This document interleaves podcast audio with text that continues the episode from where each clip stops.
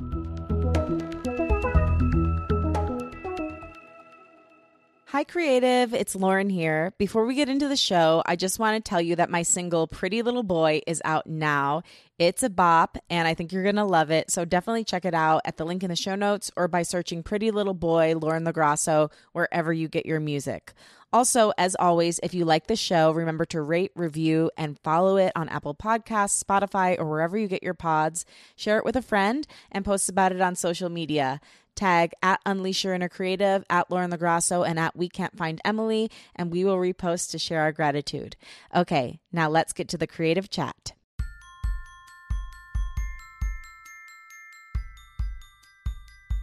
Relationships are a mixed bag of questions. If you're in a partnership, you might be wondering what makes a relationship work long term. How are we supposed to make our sex life and intimacy satisfying for the rest of our lives? Whereas if you're single, you might be or probably are wondering, where did all these F boys come from and why do I keep falling for them? But as always, with pretty much everything in life, it starts with you. And the most important question you can ask is Would I date me? How can I increase my own self love so I can give it to someone else? Today's guest will take us through the process of understanding ourselves, our partners, or our potential partners and how we can set up our love life for success. Welcome to Unleash Your Inner Creative with Lauren LoGrasso. I'm Lauren LoGrasso. I'm an award winning podcast host and producer, singer songwriter, public speaker, actor, and creative coach. And this show is meant to give you tools to claim the word creative, take fear out of the driver's seat of your life, and love yourself enough to pursue whatever it is that's on your heart. On the show, we explore the creative process and journey, mental health, self development, and spirituality. Before we get into today's guest, I also just want to say thank you and congratulations to you, my beautiful creative listener, because the show this past week won a wonderful award, a W3 award for Best Host, which is so exciting. So thank you for your support and for making the show something that you come back to week after week. As always, with anything that comes to the show, I share the victory with you. And of course, with my darling producer, Emily. So, okay, now to the guest. Today's guest is Dr. Viviana Coles. And if you're a fan of Lifetime's hit reality show, Married at First Sight, you probably already know her as their featured marriage expert. And she really is an expert. Dr. Coles is president and lead psychotherapist at Houston Relationship Therapy, president at the National Sex Institute, has a doctorate in marriage and family therapy, and exclusively focuses on working with couples and individuals experiencing emotional and physical intimacy issues. I wanted to have Dr. Viviana on the show for a couple of reasons. One, she's taken a very creative journey down a very traditional path. Knowing full well she only wanted to work for herself, she became an entrepreneur right off the bat, became an expert on a TV show, recently authored a book called The Four Intimacy Styles, and she's done even so much more than that. She's made opportunities happen for herself. So, not only are you going to get tools for better, long lasting intimacy today, but also all of you entrepreneurs and authors out there are going to get some great advice on how to network, take control of your creative property, and execute your ideas. Can't wait for you to hear from her. Now, here she is, Dr. Viviana Coles.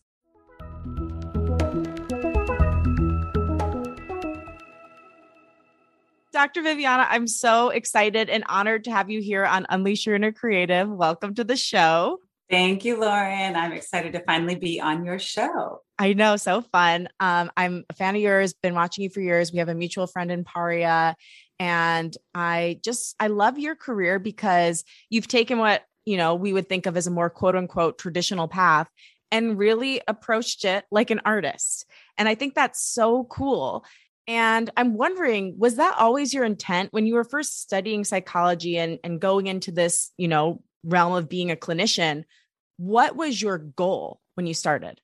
Well, I knew I wanted to have a private practice so that I could have flexibility. I, I, knew I wanted to be a business owner, mainly because I knew I wanted to have a family and uh, wanted to have the flexibility of being able to work whenever, however, or not work whenever and however.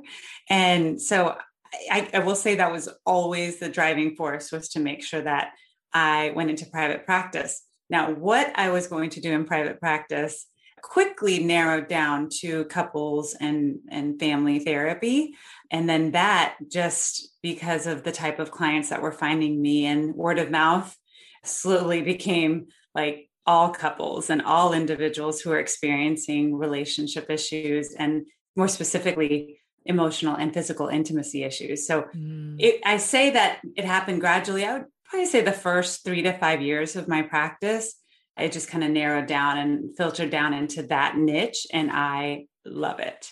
Um, but no, I would have never guessed that I would have such a variety as far as in my professional life and personal life as well. But I, I just thought, okay, well, I'll have an office and I'll be able to work from there and I'll see clients. And, you know, while the kids are at school, whenever I do have kids, you know, I'll be at work. And man, it has just skyrocketed, blown up in my eyes to something that is just amazing and rewarding. Yeah, it, it really is amazing what you've done. I'm curious because you said you quickly started whittling it down where you were like seeing couples and then it went more and more specific within that. How did it start getting narrow? Like there's a lot of people who maybe know what they want to do, but they don't have that like clear vision of exactly how it's going to be. How did you start deducing that like, oh, couples is the thing I'm really good at and like relationships are the thing that really make me light up? That's a good point because there's probably a lot of people out there who are now studying to become relationship therapists or to becoming therapists who don't really know how they're going to work with couples because anyone who tells you otherwise is going to lie. Seeing couples when you first start is so frustrating. It is like beyond, they're annoying. they talk over each other, they talk over you, they don't let each other speak. And, you know, when you're first starting out and you're in training and you're in graduate school and you're starting to see clients, you haven't really found your voice. And if you have, it's probably not a good thing because then you're just going to like have this one style forever whether it works for your clients or not so basically you start off kind of this clean slate and you're able to kind of figure out okay well what questions tend to elicit the answers that i'm looking for do i need to be very direct mm. Uh, what is my physical like space need to look like in order to work with clients? How do i need to use my body language to make sure that people know who's turn to talk? I mean there's a lot to it but at first i was like i don't want to see couples. They are so i would come home with headaches oh. and i'm like oh my gosh they just fight over each other. We didn't get anything accomplished. You know it takes months and years to become a therapist and then it takes years of experience and hours and hours of working with clients to really be helpful and I was fortunate enough again to go straight into private practice. I never really wanted to work for anyone else, which continues to this day. And I just realized, okay, as long as it's on my terms and I'm respectful, they'll respect me, we'll get the work done. And then trust starts to build to where they know that I'm not trying to cut them off. They know that I'm wanting them to be heard. They know that I'm trying to help. And before you know it, it just all kind of falls into place there's so much I want to ask you from what you just said. Um, one thing was you said like they're annoying. There's literally times in my therapy session where I'll be like to my therapist, Jessica, I'm like, am I being annoying right now? no, chances are you're not.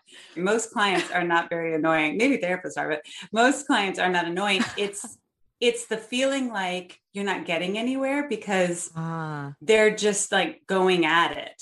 And if you don't really have control over the space, that will happen. And before you know it, the hour's over and you're like, okay, well, I guess I'll see you next week. And then if you're first starting out, you're like, well, will they ever even come back? so that's the kind of annoying I'm talking about.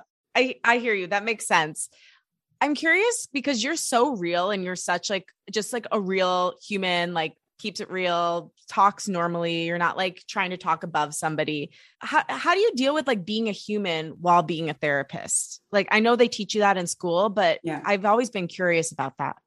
Yeah, well, I will say the training has a lot to do with it. I went to a phenomenal marriage and family therapy program out in Nova Southeastern University in Florida. I did my master's there, I did my doctorate there.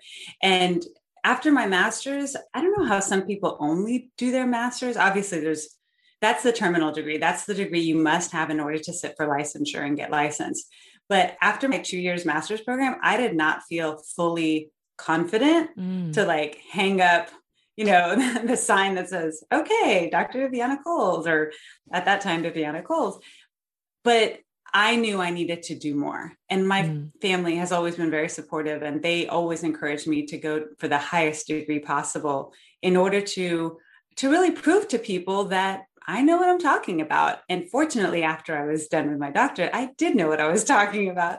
Uh, and then certainly after seeing hours and hours, thousands of hours of clients in order to become licensed, I was definitely ready. But you don't really know what you're doing until you see like the hardest cases and you reach out for supervision and you reach out for consultation and then you come back and you're able to like impart that information. Wow. That's good. So basically the training really really helps and gives you like a foundation to go to yes. when something is like what the hell was that? well, exactly. And I think that for a lot of people they feel like it's intuitive. Mm-hmm. Oh, I just know how to talk to people. Well, talking to someone, talking to a friend, you know, we were chatting before we went live. Um, you know, that's different than therapy. And a lot of people don't realize that the way that I speak to my clients, the way that I speak to the couples on Married at First Sight, the way that I speak to people who are asking for help online, that is different than how I talk to a friend who needs help mm. Or how I talk when I'm going through something. It's very different. And, and the main thing that's different and that the training reminds you of constantly is it's not about you. It's not about how you handle things. It's getting them to a solution in the way that works best for them. Mm. What's their wavelength and what what kind of interventions are going to work for them? What kind of questions do you need to ask? You know, a lot of people will say that they're, you know, coaches or or things like that without really having any credentials. Certainly you can't do that if you're a therapist because you have to be licensed, but you know, people will just say I I'm a life coach or I coach people with relationships even though they really haven't had the formal training and while they i'm sure like a lot of us do have skills with talking to people and and have empathy but that's not the same as really being able to help somebody focus on a situation that will work for them. Right. And something you also mentioned was that you went directly into private practice which i think is incredible. Most people you know, they'll go work for someone for a while, then they'll try to like dip their toes, side hustle in the entrepreneurial pool, and then fully dive in. Yeah. If somebody's looking to go into whatever their version of private practice is, maybe they've got an Etsy shop and they want to start like selling art full time. What's some advice you could offer them as somebody who has been an entrepreneur your full career on how to take the plunge and do it in a way that is safe and smart while still taking the risk they need to? Yeah. First of all, just get started because the sooner you get started, the more life and, and work experience you're going to have. So you're going to grow in that first year versus hemming and hawing and working for somebody else and making somebody else money. Uh, might as well just get started and learn as you go. The business side is not something that most therapists get any training in. That's something that you have to seek for yourself. So, having a mentor, having a business coach, I've had one for a very long time um, is really helpful because it's one thing to say, I have this great idea. It's another thing to execute it. I also think it's always very important to keep your eyes open for people, whether they're in your field or not. I mean, people who are good at what they do because chances are you're going to have to call on them for help at some point whether it's you know building a business building a website marketing. I mean, there's so much that goes into being an entrepreneur. The legal side of it is huge. Oh. Finding someone who knows the legal and ethical ramifications of everything that you do is very important, especially if you're working with a license. Yeah, that's such great advice. And how did you go about finding a business coach? Did you literally just Google business coach? Did you go to referral? Where should people look for that? Networking. I went to uh, my old high school and went to a speaking engagement there. It was a social, like business networking lunch. And I shared what I did, and people shared what they did. And there was another alumna there who said she's a business coach. And she asked a question at the time that was, it just, at the time, it spoke to me so perfectly that it compelled me to go talk to her right after it was over. And I said, Oh my gosh, like you asked a question. She's like, Oh, which one? And I told her it.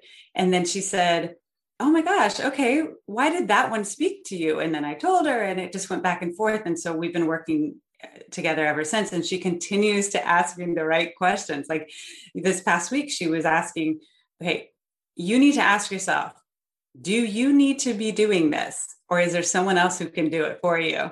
Is there someone else who would be better suited to do this task or whatever it is? But she just continues. Her name is Juliana Ashley, and she continues to do so much to help wrangle me. And like I always tell her, I'm like, I have a bunch of thoughts coming around. I need you to help me focus in this hour. And she gets it done. It's amazing. That's such great advice for creatives, though, because I feel like a lot of times the reason we don't go toward the business or doing the project isn't because we don't have the ideas or even the passion and drive. It's because we can't organize our thoughts appropriately and figure out a plan. So eh, that could be the key for a lot of people. So thank you for sharing that. Yeah. And I, I just think business coaches, especially if you're an executive, she's an executive business coach, it helps you to get things done faster because I could be working on a project for over the course of a year on my own. But if I work with someone else who helps me to really prioritize and understand, like, okay, what's next and why? Why do you need to stop doing this in order to start doing this? All of that can save you so much time. And of course, in turn, save you a lot of money. Yeah. And that's the thing I think we forget. It's like, yes, maybe it's a big investment up front, but you're saving yourself thousands on the back end. Absolutely. And you know, some some people will charge a, a lot, some people will charge per hour, some people, you know, there's all sorts of different pay scales, but there is somebody out there that will work with you. And finding somebody through somebody, just like with dating, usually tends to work out best. That is so true. Oh my gosh, I can't wait to tell you my little situation right now. I'll tell you in a little bit. Okay. Teaser. Um, but okay, let's get back to your path. So you're doing the private practice thing, you're doing some speaking, you've got this business coach. How does this transition into being one of the experts on Married at First Sight, writing books, this whole creative path that you're on now? It's so interesting that you call it a creative path because I really have never considered myself a creative. Yeah. I just I haven't. I don't know why. Or I got news for you, baby. You are. I kind of like that. Um, yeah. It is. You're right. It definitely is a, a way of expressing my creativity. I think the way that I got to this is by saying yes. I say yes to a lot of opportunities, and that includes social uh, opportunities as well as media opportunities and a confidence that I got from my upbringing, both my education and with my family, really gave me a, a, leg up to say yes when somebody says, Do you want to be on the show tomorrow? And yes, most people I have found, because I mentor a lot of people and consult with a lot of people who are trying to kind of figure out how they can get eh, more public presence. I just said yes I, because I I knew again that it's through experience that we really learn and hone our skills. So I wanted to make sure that if somebody calls me or emails me for a media opportunity to this day, of course, depending on availability and whether it's a good fit, I try to say yes because you never know what's going to come of it. You never know what skills I'm going to learn and you never know what other people are going to learn and whose whose hands and whose eyes it's going to get into. Yeah, absolutely. So was it from doing all these different media experiences and speaking publicly that you were found and then kind of vetted and got to do Married at First Sight? Actually, it's funny you say that because it wasn't that I was found. I actually looked for Kinetic Content, who is the production company behind a bunch of hit reality shows, especially having to do with love and relationships. I had been um, contacted and working with other production companies for two years prior to connecting with kinetic content. And I sent an email along with my curriculum vitae that showed, hey, I actually know what I'm talking about. I'm not just somebody off the streets. And so finally, after two years, when it wasn't really a priority, but it was always on my mind because it was always a matter of like, when will I hear back? If anything happens, when will it happen? So I started really considering the idea of being on TV. And then finally I said, you know what? I'm going to seek out a production company that already has some great programming that I would want to be a part of. Not because I think that they would take me on to those, but because they probably have new projects that maybe do have openings. And I found them on LinkedIn. I sent them the same information I sent the others, and they contacted me the next day. But it was not for another two years that an opening came up on the hit show Married at First Sight. And when that happened, I was right at the top. I met with them twice in person This was obviously pre pandemic, and it's been amazing ever since. Oh my gosh, Dr. Viviana, you're such a badass. I love that you reached out on LinkedIn, first of all. That's just such a great example of creating your own destiny and how if we don't ask, we never know. And sometimes you think, like, I'm sure there were points in that actually four year period, right? Where you're like, is this ever going to happen? I don't know.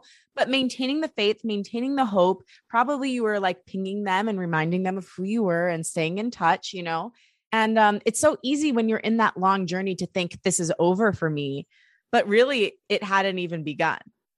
That's true. But I will also tell you and your listeners that you have to be okay with the life that you're living. You don't need to be like putting anything on hold. I continued everything that I was doing as is because I knew that, again, I was only going to have more on my curriculum vitae. I was only going to have more to add to my reel. But if I was holding out or if I wasn't continuing my business, you know, TV is really hard to get into. It doesn't happen this way for a lot of people. And it take it could take 10 more years for a lot of people. So I, I just wouldn't want anyone to think, okay, you start emailing and all of a sudden it's going to happen. No, continue to get better at what you do, continue to get media training, continue to build up your resume so that you truly can say that you are what you're putting out there. Yeah, absolutely. And I think it's just so important for business owners, creatives of all sorts to have many different eggs in our basket, right? Because if one, you know, falls out, you still got a bunch of other eggs you can crack and make an omelet or an eggs benedict out of. I'm taking the the metaphor too far, but you get what I'm saying. Yes.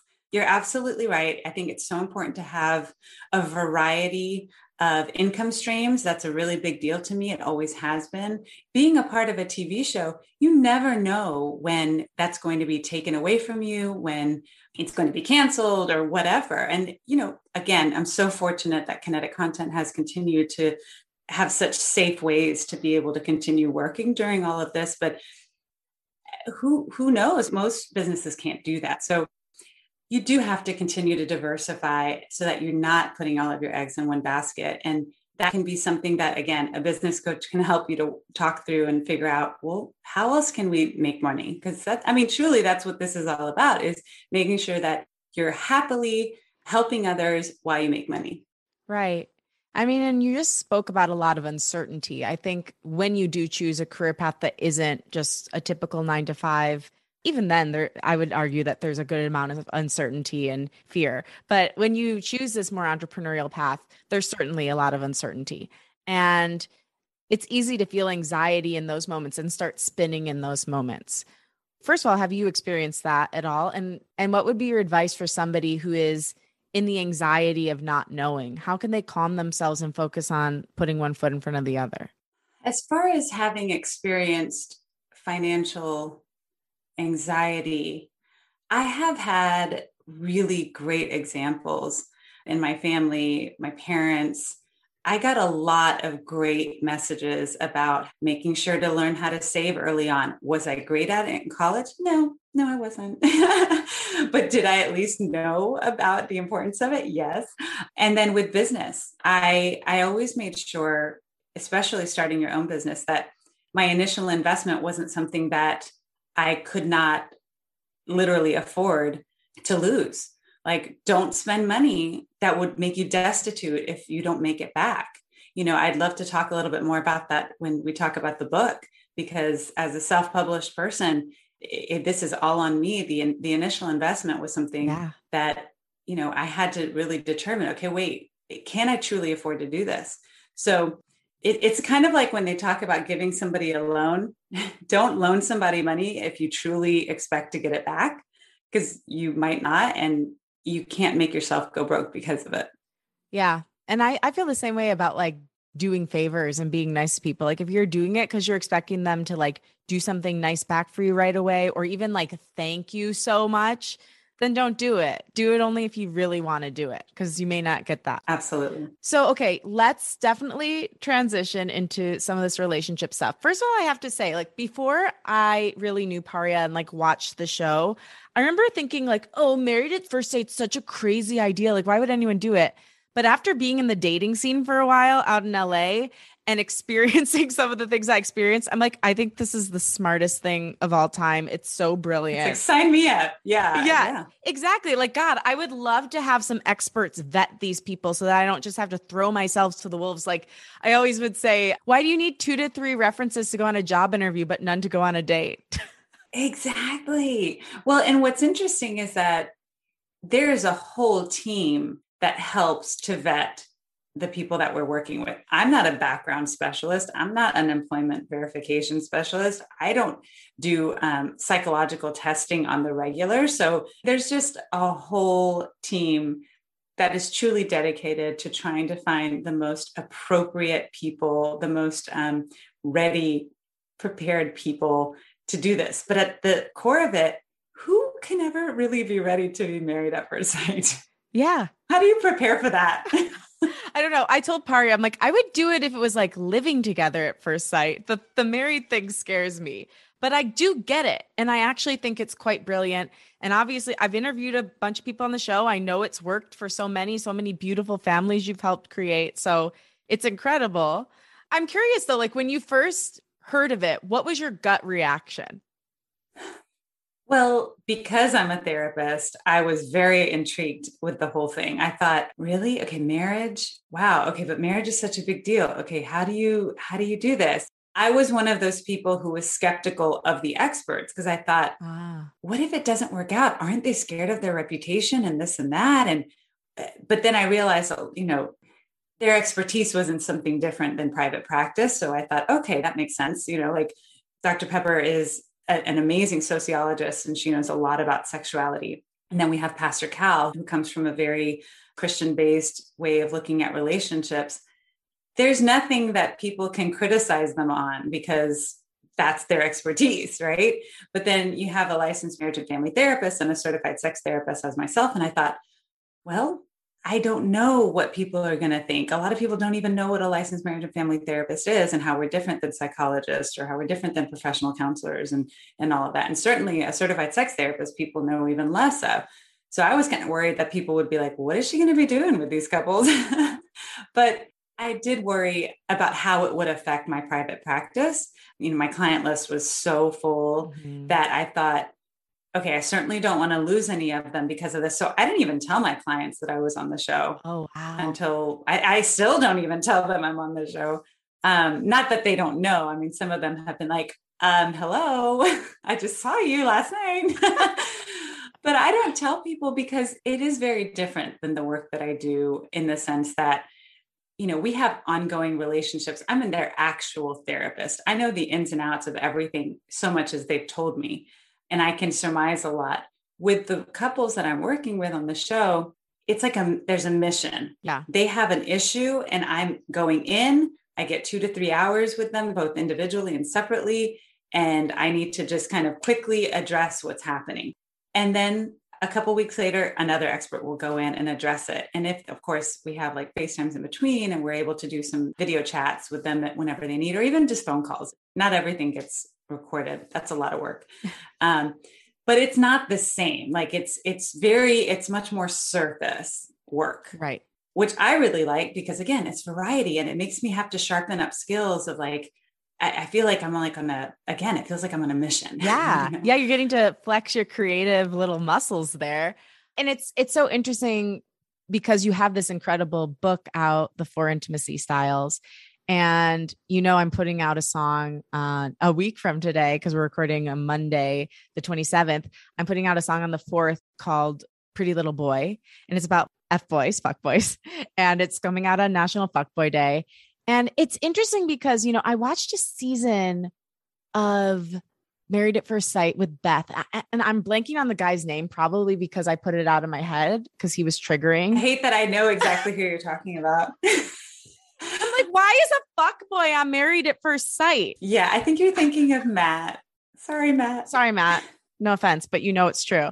Um, like, okay. He's gonna go holla at an IG model, so he's fine. He's gonna be fine. He's thriving in his own world. Um, okay, why do people who are emotionally unavailable try to enter relationships? Let's just start there. okay. Okay. So there's always the possibility that people don't have the self awareness that they should have entering a relationship. And for a lot of people, it takes the mirror of being with a partner to even see themselves and who they are. Mm. When you're dating, you get to pick and choose the messages from the people you're dating, whether it's a one time date or five months or whatever. You get to pick and choose the messages that fit for you and for your perspective.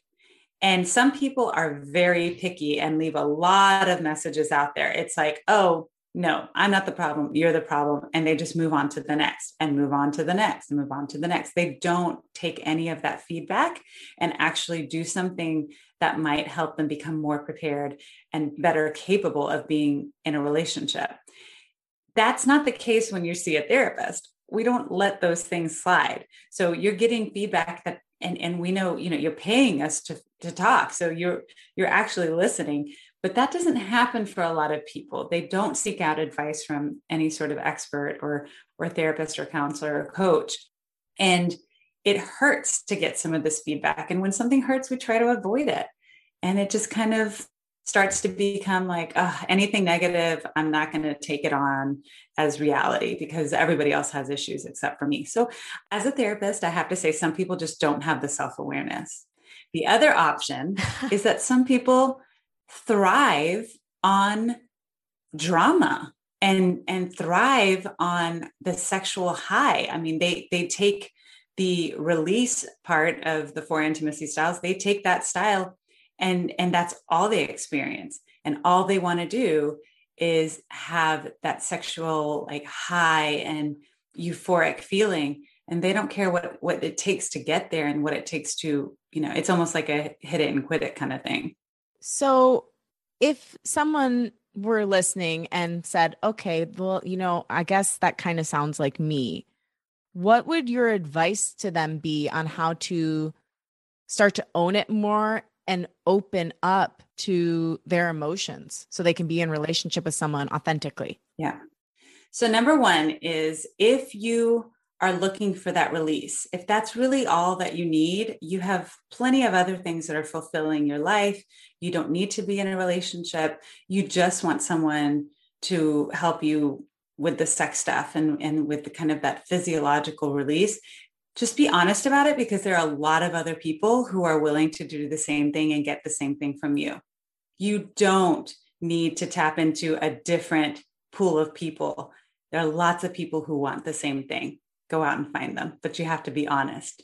For the people who don't realize that that's kind of what they're after, you need to listen to stuff like this and ask yourself the question like, what are all the signs that I'm moving towards being an F boy versus moving towards being you know, the husband material.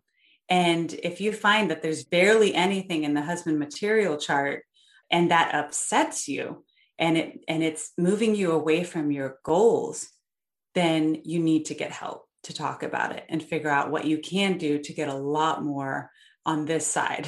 Right.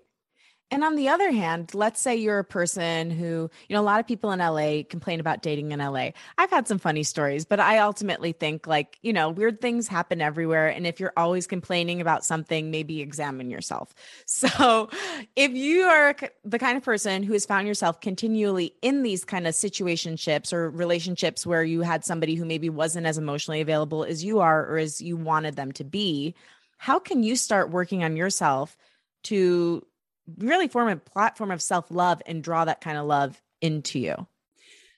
So, a question that I tend to ask my clients to ask themselves is Would you want you?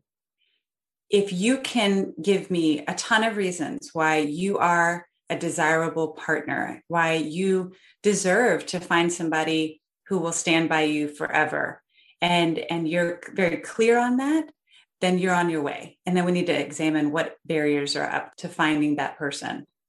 But a lot of people can't honestly say that they would want to be with themselves because of whatever reason, whether it's finances, health, attitude, mood, where they live. You know, they might feel like, I, I have enough with me and my two dogs. Like, I can't handle anybody else. Those are barriers that they may not realize, you know, and a lot of people have to also think maybe you really do want to be single forever. Maybe you want to find love, but it's through companionship, it's through friendship, it's through familial love, it's strengthening the bonds of your family. Not everybody has to want to be coupled up, but I think that's fewer and farther between than the people who actually do want to be partnered up and have a monogamous relationship forever, as long as it's satisfying. Forever, as long as it's satisfying. That's what we should say in our vows. Meaning, I know that that's what they want. They want the forever if it's satisfying. They don't want the forever if it's not. Right. Yeah. And I think that to your point, like it's all work. And the interesting thing is, you know, like when you start working on yourself, if you're frustrated in your relationship or you're frustrated in the dating scene that you're encountering, it's weird how when you start doing those things, it starts to change. Like, you know, someone said that to me, would you want to marry yourself? back in the spring and I was pretty miserable at the time. And, you know, I think I'm a nice person and I'm a cool person. But at that time, my answer was honestly no. I definitely wouldn't want to marry myself, not the way things are right now. Mm-hmm. And so then I started being like, okay, well, what kind of partner do I want? And I've said this a bunch of times on the podcast, but I think it's really important to repeat. I literally um, would say, What would I want my partner to do right now? And I'm like, Oh, I wish my partner would bring me coffee in bed. So I'd bring myself coffee in bed. I love that. And then I'd be like, what would I want my partner to do right now? I'm like, I'm feeling upset. What would I want them to say to me? I would literally hug myself and tell myself, everything's going to be okay. You're doing great. I believe in you. And I, I said the little like teaser, and, and I'm not official yet with this person, but like I've been seeing someone for the last month, and it's like the most peace I've ever had mm-hmm. in any sort of partnership. And I've never felt simultaneously safe and excited. And I just didn't know it could be this easy. And the other day, we were literally sitting on the couch. I was stressed. He had his arm around me and he verbatim said, Everything's going to be okay. Oh my God. Like basically the exact thing I said to myself when I was hugging myself on the couch. Was, Everything's going to be okay. I believe in you. You're going to get through this. Wow. So what you're saying works and you can be that literal. And i don't know again i don't know what will happen with this guy. I'm like always afraid i'm going to jinx it. But uh but i don't think i can jinx this one. I think it's just like when something's easy sometimes you can trust that. Like it doesn't have to be hard. And i thought love always had to be hard and it doesn't. I love that because i think a lot of times we we talk about you know relationships just being so hard Mm-hmm. It doesn't feel hard when you feel like you're working and it's an investment in something that you really want. So I guess a lot of people just need to, we have to define what hard is and what's too hard and what's too much work. Because I see arguments, I see differences of opinion, I see sleepless nights, I see some anxiety at times. I feel like all of that is an investment in the growth because you're you're trying to build a life with another person who is completely separate and different than you are. Of course, it's going to be difficult at times. Should it be difficult all the time? Probably not. I mean, unless you're a very difficult person and you know you thrive on drama or you thrive you know you live in trauma like there's just I, I think if somebody says gosh my past five relationships were just so difficult like you said, Lauren, I think that, you know, they're the common denominator. Well, how does that happen? Are you just a very stressed out person? Do you bring a lot of negativity? Do you bring complex? You know, a lot of people like the complexity of being in an argument with somebody. Mm-hmm. Like, like they like it. It it like activates parts of their brain. Well, yeah, then maybe go be a lawyer. right. I just think like maybe don't bring it because I feel like I used to be like that. And I had to get honest with myself that I was exhibiting a lot of characteristics of codependent people. Like I don't know exactly where it came from, mm. but I felt like I needed to fix people. And I got a high off of being like the one that always knew the right thing to say and the right thing to do and like the leader in the relationship rather than a balanced partnership. So I had to get honest with myself about the fact that I was getting some kind of high and rush off of that and pick up the mirror and stop trying to fix everyone else. And it's it's hard. It, I mean, it took me two years. Yeah. Well, you, it's brutal. you were a know it all in your relationships. Yeah. And when someone feels like they're getting into a relationship with somebody who knows it all, it keeps this dynamic, you know, this power differential where it's like, well, then what do I bring to this? I'm just a dependent. And, you know, everybody knows that parent child dynamic is like super unsexy in relationships and it doesn't really evolve into something that is more like intimate and romantic. So I think for a lot of people, they think, I have myself figured out. Well, that's great if you have yourself figured out, but just don't assume you have everybody else figured out. Right. And I, I would also argue we never have ourselves figured out because that's why we're here on earth in these bodies, like yeah. just bumping up against all this pain. well, and you think you, you know, through introspection and and through therapy, you think, well, gosh, I've really learned so much about myself. And yes, you're absolutely right. You can't actually know everything about yourself because we don't live in tiny communities with no X factors anywhere. And we don't all live in an experiment, no. right? We don't all live in a controlled experiment. Even with an experiment like Married at First Sight, you know, we call it an experiment because nobody really knows. We have a hypothesis, we have our theories, we have certain factors that we feel like are controlled. And then there are a lot of experimental factors like are they going to look at each other? Are they going to find that they find each other attractive? Are they going to be respectful? Are they going to? I mean, there's just so many things that we cannot factor for. So that's why it's called an experiment.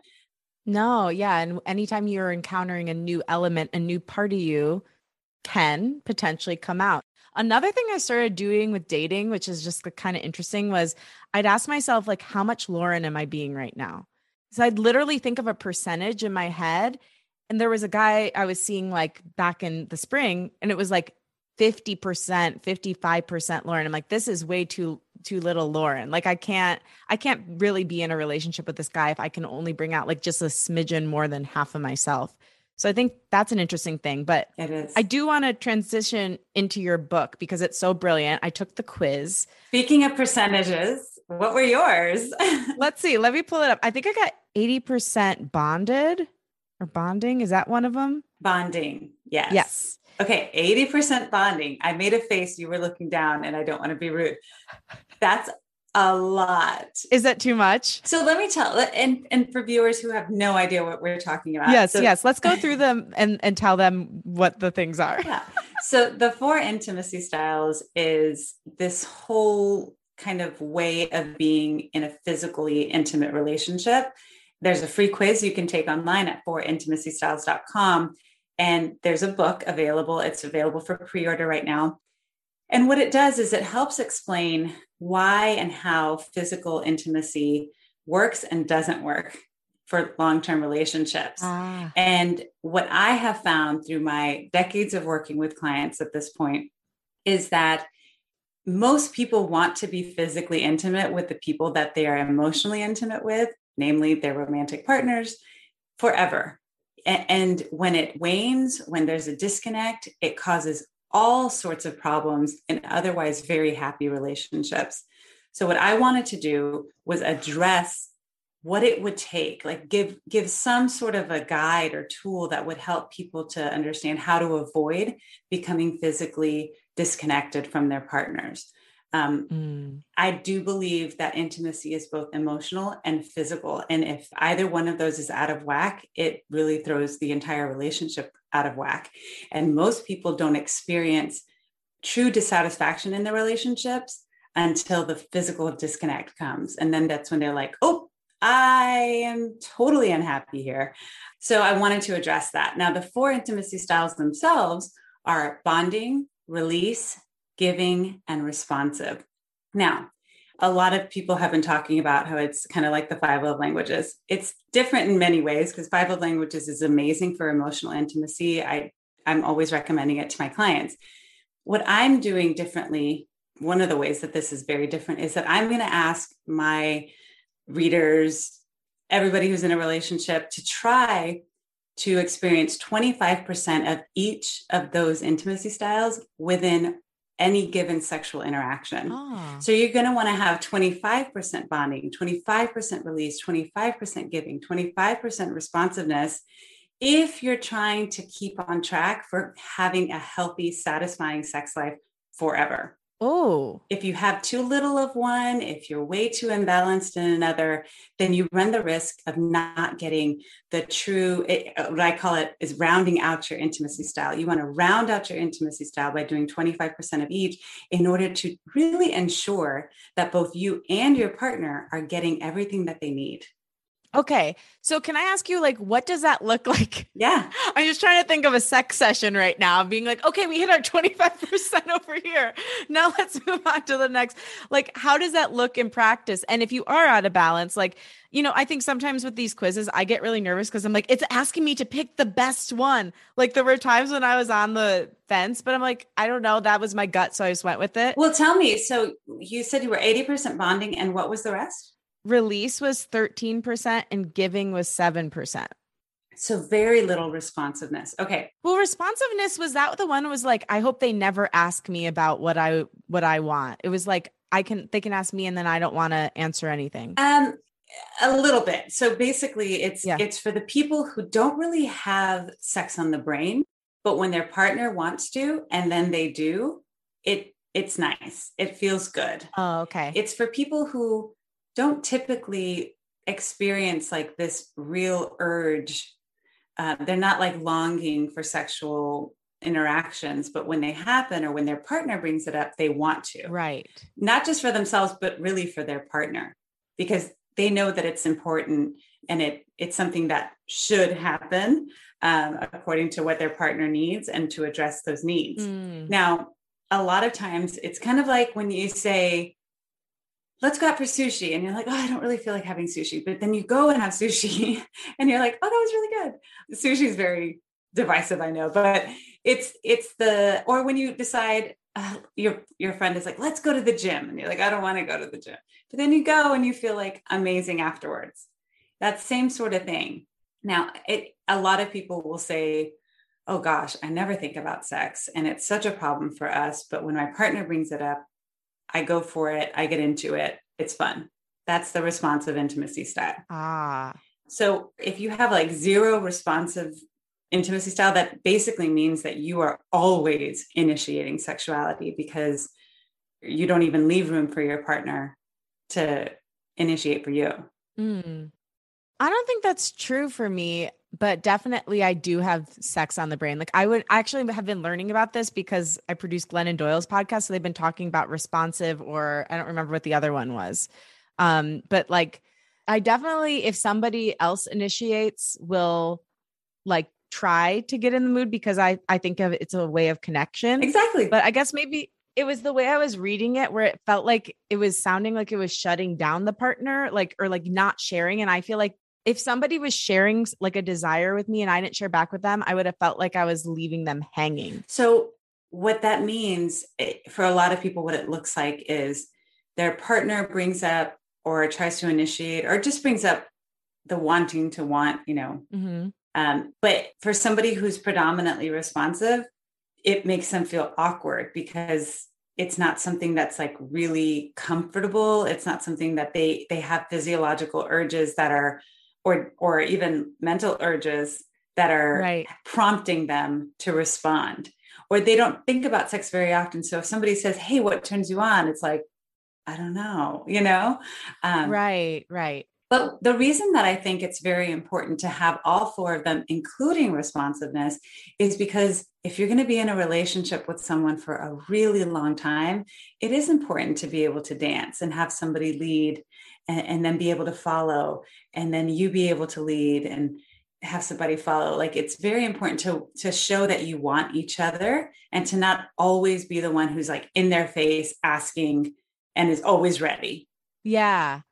Yeah. And I guess like I'm in such a different stage right now because I'm in the beginning of a new relationship. So I think that's really skewing some some of my answers. Yes. you have new relationship energy that makes you just tingle all over Yeah. all the time It I was in a six and a half year relationship before this. So I'm sure at the end of that one I would have very different responses. But um yeah, I, I guess I hear people talking about like, oh, I initiated or she initiated. Like, do people ever initiate at the same time? Because I feel like that happens to me a lot. So I don't know that we can all that we can ever say it's like exactly the same time, but you're primed. Yeah. You look at a sexual encounter and or you think about a sexual encounter and see it as an investment in your relationship for all the different reasons for the bonding, the giving, the release, the responsive. You look at it that way. So it's very easy for you to say, to buy in. Right. And to say, yeah, I'm ready.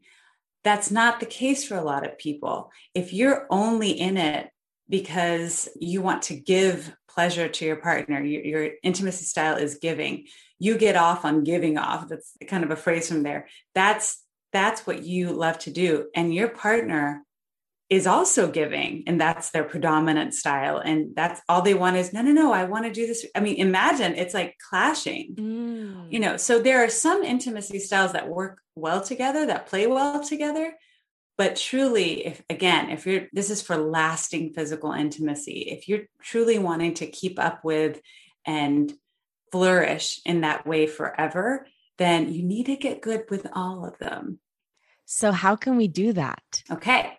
So, easiest thing to do is take the quiz online to find out what your percentages are. And then, while it's in the book, I will totally yes. plug it. Plug it it's all in here. Uh, there are countless ways to show your partner how to incorporate bonding, giving, release, responsiveness. For instance, let's just say um, an example for bonding, because a lot of people think, well, that's what sex should be all about. It should be all about the bonding. Well, bonding emotionally from a sexual experience is wonderful. But there are times where you just want to get off. Right. And and bonding with that person is a side effect. And that needs to be okay too. There needs to be a place for people who are experiencing the delights of human pleasure and that there is a space for that. So there's no poo pooing on the other styles. Everybody's important in any given way.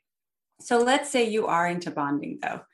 One of the things that you can do prior to experiencing the sexual act, whatever it is that you're planning on doing, is to share with your partner why you're so thankful that they're yours and why you even feel close enough to want to be vulnerable with them that just adds a little bit of that bonding and connection to what's about to happen. Now, some people are turned off by that if it's too much. If it's 80% bonding, sorry. I feel so shamed right now. Calling you out, Lauren. no, no, no. no, shame, no shame. Um, if it's 80% bonding in every interaction, then it can start to feel like, oh, we can't just have a quickie. Like it almost it kind of starts to limit the play part of it and the fun of it because most of the time bonding is very it's very deep like it, it's it's a kind of bearing your soul. Mm. and not every sexual interaction needs to be that deep. But a lot of people like that. The problem is if your partner isn't very good at it at that then they can feel awkward just from kind of like the coming on strong. Does that make sense? Yeah. So it's what you're saying in order to kind of like balance it out more is figure out what you are, figure out if there's like areas that are less, and then how to kind of experience them, and then figuring out what your partner is so that you can kind of mesh your styles together and give each other what you need. Cause that's something I think about a lot too is like, even with the love languages, like my love language is acts of service. So just because that's mine, that doesn't mean that's what my partner's is. So he may receive love through physical touch. So if I'm like, you know, taking out the trash for him and like waxing his car, it's not going to mean as much to him as if he just wants me to hold his hand, you know? So I think it's also like my friend Roxy once said, Don't treat me the way I, you want to be treated, treat me the way I want to be treated, which I was like, Oh, that's so brilliant. Right. So I think, and that's that's learnable and that's teachable when it comes to love languages because we can learn how to do each other's love languages without compromising ourselves right but with sexuality and where you know where pleasure comes from where i mean there's so much that goes into our own individual sexuality that to try to say no don't be that way find pleasure in this way because that's what works for me that kind of compromise is not going to last and it's going to lead to resentment, which is what people are experiencing in their bedrooms and other places all the time. And a lot of them are coming to see me because of that. So if you're rounding out your intimacy style and you're able to figure out how to balance out those things, you're just much more likely to be able to hit the spot in all sorts of ways, not just the one. Right. And then I have a question too, because I know a lot of people who struggle with this. What do you do when you and your partner have different sex drives? Like, this is like a devastating problem for people of all genders. Like, how do you advise those people? Like, how can they get on more of an even ground together? So it only stands to reason that if you each round out and look at rounding out your intimacy style and work at that, that you're each going to find more desire for sexuality mm. because you're each going to be getting more out of it. And for a lot of people, the key is to round out your intimacy style. All of a sudden, it doesn't feel like, oh man, the last thing on your list. It's, okay, chances are I'm going to get something really good out, out of this. Even if it's, you know, if it's physiological or if it's through giving, then it's, you know, my partner is going to feel really close to me. And there's just so much more that, uh, I guess, intensity and desire that can come out of something when you really feel like it's an investment in yourself and in your relationship. Now, the other thing that, I mean, that doesn't account for the physiological issues that might lead to desire, to low sexual desire. So, what I always advise people to do is if they're experiencing like sexual desire that really they cannot pinpoint as having anything to do with their relationship or their family stress, you know, like financial stressors, like if they can't come up with any reason why they wouldn't why they wouldn't want to do that, then chances are it could be hormonal and it's something that they need to check out with their medical professional. But for so many people, that's not what it is. It's usually because they're not feeling like they can have that or that they should have that relationship because of all these external factors that are pulling them away or pushing them away from their partners. Mm, I love it. Um, I'm so excited to read the book. Like, I can't wait because Yay. I'll definitely take the tips so I can get even. so you can round it out. Got to round, round, it out. It out. okay. So, Dr. Viviana, I know that you chose to self publish, and I think that's amazing. I, as an independent podcaster, musician, I know how it is to have literally the whole world on your shoulders. There's a lot of benefits, there's a lot of things that are more challenging. Um, but ultimately, it's beautiful. But tell me about this choice, why you decided to do it, and how it's been. So, a couple things. One is I never even considered that I would write a book before I was 40. Like I always kept thinking, oh, that's something I'll do later, later, later. Um, and so there wasn't like this drive to write. I don't actually enjoy writing very much. I, I did it for so long in my in my education. I was like, oh my gosh, if I have to write something else. But I kept getting people saying, like, where's your book? Do you have a book? What are you going to write a book? What are you write? And I was like, well, I do have a lot of things to talk about. I'm, I'm sure at some point I'll come up with something. But the pandemic absolutely was what made me think, okay, I'm writing it now. I wrote it from October to May. So October 2020 to May 2021.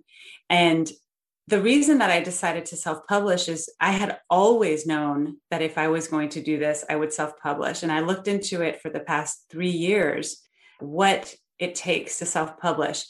Again, I've never liked working for somebody else. Mm. It just doesn't work for my spirit. I, I want to take risks for myself. I don't feel as comfortable taking risks with somebody else's money um, or time. So I wanted it to, to be something that was on me. On top of that, I'm kind of a control freak and and I have a very clear vision. I know what I want, I know how I want it and I know when I want it. And one of the biggest deterrents and I'll share the, the other about traditional publishing for me was that it, it's kind of like when production companies were coming to me and nothing was happening. I could ha- be totally ready and have a book ready to go.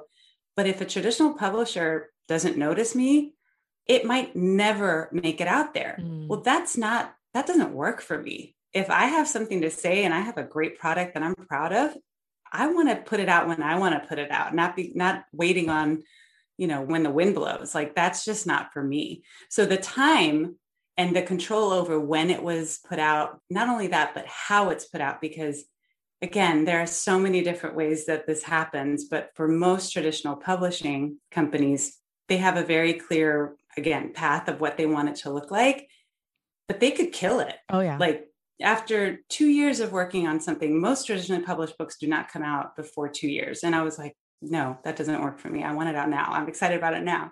So being on somebody else's time frame, having somebody else control the content, the cover, you know, all of that just does not sit well with my spirit and my soul.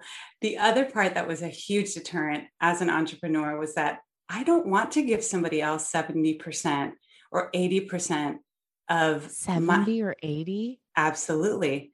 Yeah most traditionally published authors make cents on their book like 30 cents a book.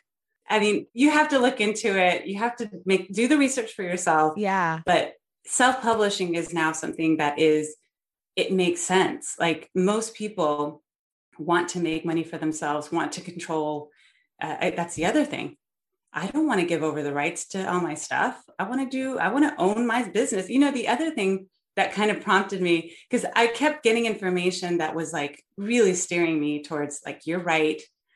don't don't even try to go a different route. This is the way it should be. Taylor Swift is a great example. She's now having to redo her catalog. Thank you, Taylor, because she didn't own her stuff. Yeah. Like I'm not, I don't want that. I want to be able to do whatever I want. I want to be able to, if I want to add to it, I want to be able to add to it. If I want to do a second, you know, addition, I want to be able to do that. If I if I find something that is helpful that I want to add on or make a change, I want to be able to do that when I want to do it. So yeah, owning the rights to it very important. Making the majority of the profit from it, I wanted that. And then the timing. That's super important. Mm, I think that this is just such a great example because I wouldn't have thought of it with publishing because it seems like books are getting sold all the time and people seem to be making a good living at it. It's like I'm an independent musician because it's so hard as an independent musician to like make a splash within a record label when you don't have a name yet. Mm-hmm. But this is really interesting to me because first of all, had no idea the splits were that bad. I mean, it's almost like exactly the opposite with podcasting where I would think like, you know, you would be getting 70 or 80 and the publisher would be getting 20 or 30. That's insane. No, no. If if you unless you're somebody huge, like a James Patterson or, you know, J.K. Rowling, even she self-published a lot. Unless you're somebody huge, there isn't a lot of money in being an author. Mm. Certainly not with like one book or two books or, you know, like it's you have to you have to do a lot of that in order to make your money. And then what a lot of people don't realize is that the advance, because you hear people say, oh, I got this huge advance or whatever. You don't start making money on top of your advance until the publisher has made that money back. So you're basically paying them back for it. Yeah. And if you don't, you're never going to make any royalties and those royalties again are like 30 cents a book. So sounds like you made the right choice. I feel i feel really good about it. Um I, yeah. I continue to feel good about it. And the other thing is that because this is all on my own timeline if people don't find out about the four intimacy styles until five years down the road that's okay. Because all of the information leads back to me. All of the income comes back to me. So I'm fine with that. Of course, I will do whatever I can to get people to know about it. And I'm so fortunate that I have the platform that I do and that I have the expertise of an amazing publicist to help and, and to get the word out too, who really believes in this and believes in what it is that I'm trying to do. That's not something that's always a given when you do have a traditional publishing deal. And I feel like if I, if I succeed, it's on me. If I don't, it's also on me. But I'm going to do whatever I can to get the word out because I truly believe in this being the key to lasting physical intimacy. Mm, well, thank you so much for writing it and for sharing that. And I think that gave everyone who's doing something indie a little bit of pep in their step, knowing that first of all, like the timeline is more open than you think. When you said that thing, if it hits in five years, I think about that with my music. Like my music isn't where I want it to be right now but someone could or many people millions could find it in 5 years and since I own the masters and I own the publishing all that comes to me and then the, you know it's just we're off to the races. So exactly. i think it's very exciting for anyone listening who has done something on their own that they're feeling like oh god i'm carrying this burden by myself. Think of all the gifts you're also carrying and how they can keep rolling in throughout the years. So thank you for being so inspiring and for all your knowledge. I i really appreciate you and i'm so grateful and do your research if you're out there and you're an entrepreneur you're not reinventing the wheel. There are people who have taken that path before you. Go find that that club, go find that crew that's really going to help inspire you to continue on the path even when you're struggling, even when it seems like, wow, is this ever going to take off? Is anybody ever going to know about what I'm doing? Yes, they will and find other people who want to promote you too. Mm, thanks, Dr. Viviana. Thank you, Lauren. Thank you for listening, and thanks to my guest, Dr. Viviana Coles. For more info on Dr. Viviana, follow her at Dr. Viviana on Instagram and check out her book and take that quiz that I referenced on the show, The Four Intimacy Styles. You can learn more about it on her website, drviviana.com. Thank you so much to Unleash producer Emily Shulmanovich. You can follow her at We Can't Find Emily. Thank you to Liz Full for the show's theme music. Follow her at Liz Full. And again, thank you. If you like what you heard today, remember to rate, review, and follow Unleash on Apple Podcasts, Spotify, or wherever you get your pods. Share the show with a friend and post about it on social media. Tag me at Lauren LoGrasso and at Unleash Your Inner Creative, and I will repost to share my gratitude. Also, tag Dr. Viviana at Dr. Viviana so she can share too. My wish for you this week is that you embrace all the love in your life, whether it be self love, partnership love, physical love, or love of your craft. It's all worthwhile and all part of what makes you you. And of course, remember that I love you and I believe in you. And I'll talk with you next week. Bye.